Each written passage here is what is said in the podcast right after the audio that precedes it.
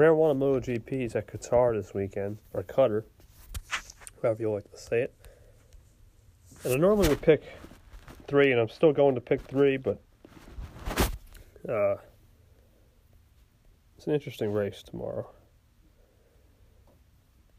Uh, let me see here. Qualifications.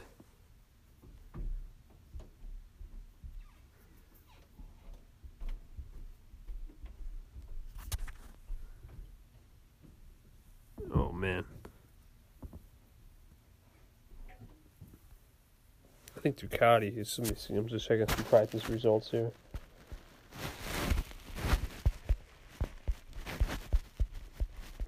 Yeah, Ducati might be dominating. It's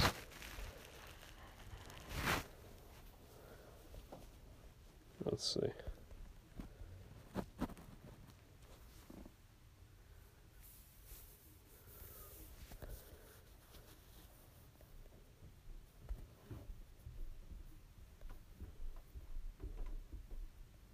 All right, leads the chart. Here you go.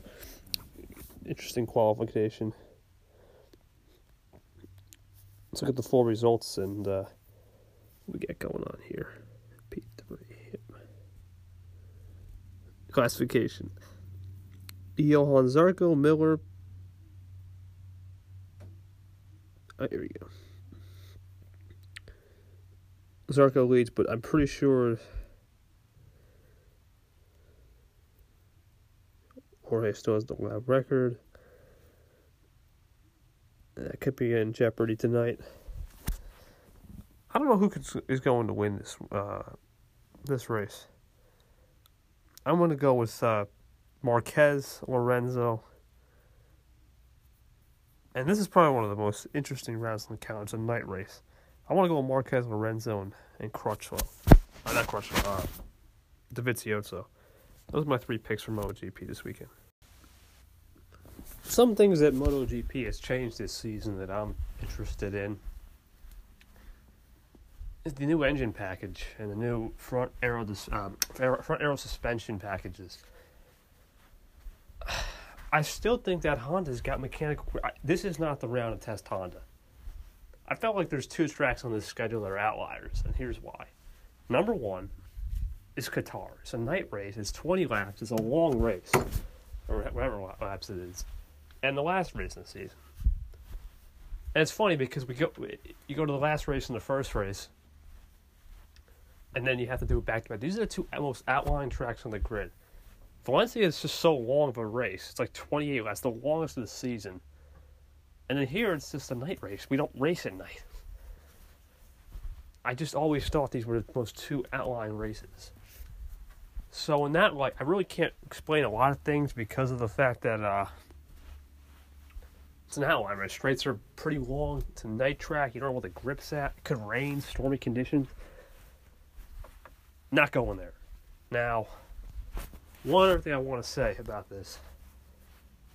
I think Honda will have the best bike this year, but Ducati is right there. I'm telling you right now. This the outlier tracks is where Ducati will shine. Like here in, in Valencia, Malaysia.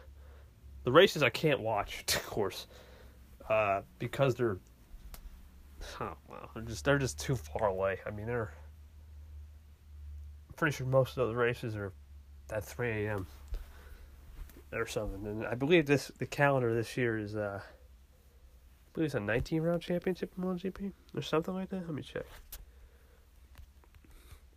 No, it used to be 18 rounds. I don't think it's 18. I think it's 19 this year.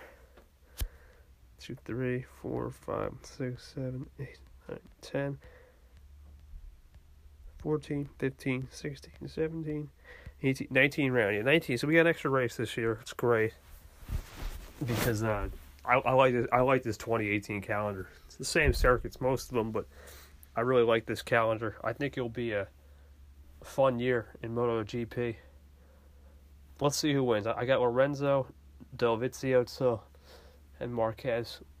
Two Spanish riders and an Italian. However, if it rains, it could change it. I could see Yamaha strike. But we'll see what happens. Does Marquez go for his seventh championship this year in the in the uh, MotoGP class ranks? We'll see.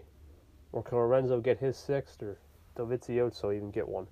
We'll see what happens. I mean, no matter what happens, it's going to be an exciting season. It's the Cup Series of MotoGP. I'm looking forward to it. Let's go. Watching beIN Sports, MotoGP Round 1 Qatar qualifying Q1. Maverick Vinales, a sporting role right now, moving on to the second session. Keep you guys posted on that. Well, Qatar GP. Lorenzo, Marquez, Dovizioso. How about Dovizioso wins? Marquez P2. Lorenzo finished last after a crash. I, I, I mean, he's my favorite rider. And I, I hope he gets it turned around. I don't like to see him struggle, but to be honest with you, he's on the right bike. He's, I, I think there's problems personally with the the Honda. I don't know what's wrong with it. It's not obviously not. It's not there right now, and uh, it's just not not performing, and things like that gotta be fixed. Hoping for good things in 2018 for Jorge. He's he's a great driver person. I love I loved him since he made his debut and uh, hope he does well. But for now, least Ducati's back. Of Ducati. I was never a Ducati fan. Still, I'm not the biggest, but because wherever Jorge goes, I go. it's one of those things, but uh, yeah, at least I got the win in MotoGP. I expect to do well in this series. Like I said, I'm predicting every series except for F1. I'm just enjoying that. And uh, that's the update.